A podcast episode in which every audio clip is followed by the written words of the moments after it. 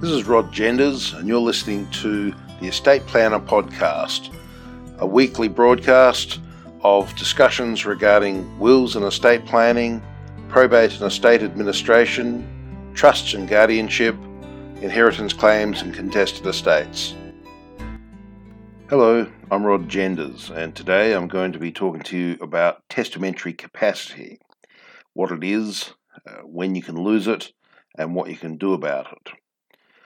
So, the first thing to understand is that testamentary capacity relates to the mental capacity of a person attempting to make a will or other important legal document, like a power of attorney.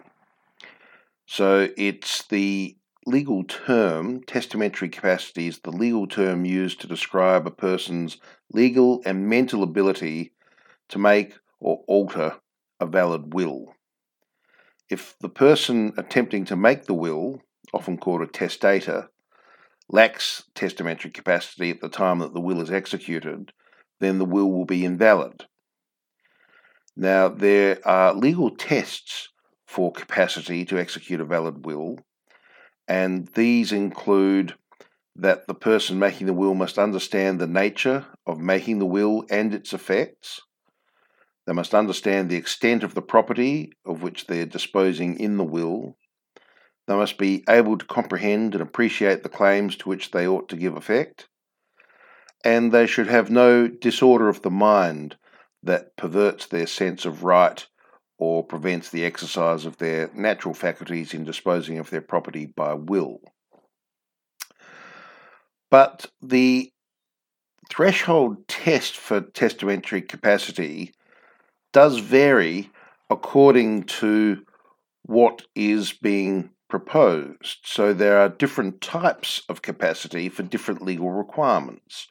For example, the threshold required for capacity to exist to create a will is very much higher than it would be to fill in a Medicare form. There's no one specific test. Capacity sits on a continuum.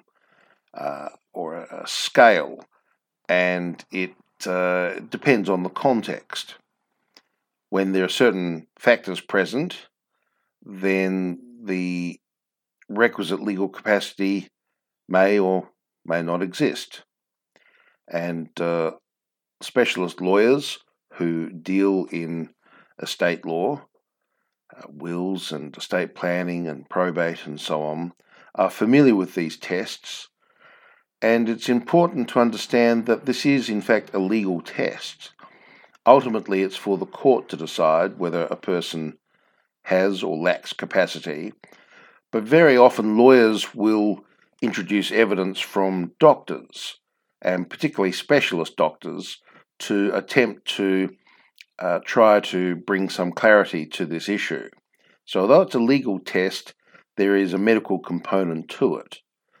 Uh, obviously, if uh, an older person is suffering some form of dementia, such as Alzheimer's, uh, then that's medically relevant and a medical diagnosis can be given.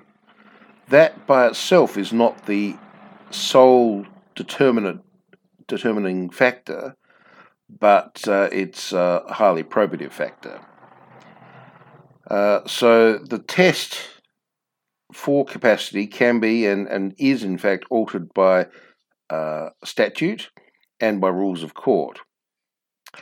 In most Australian states and territories, the necessary capacity to make a power of attorney is uh, set out in legislation, and uh, the test is that uh, the standard to create a power of attorney sometimes can actually be higher than that for making a will. Uh, that's because powers of attorney can be used to dispose of uh, a variety of assets that mightn't otherwise be closely examined, whereas in a will situation, they almost invariably would be examined.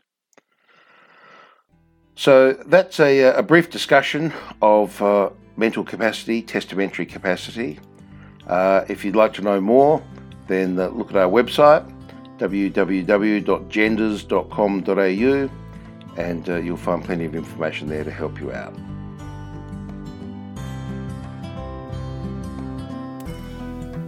This has been another Estate Planner podcast from Genders and Partners Solicitors in Adelaide, South Australia. We hope you've enjoyed it and invite you to check out our website at www.genders.com.au. Thanks for listening.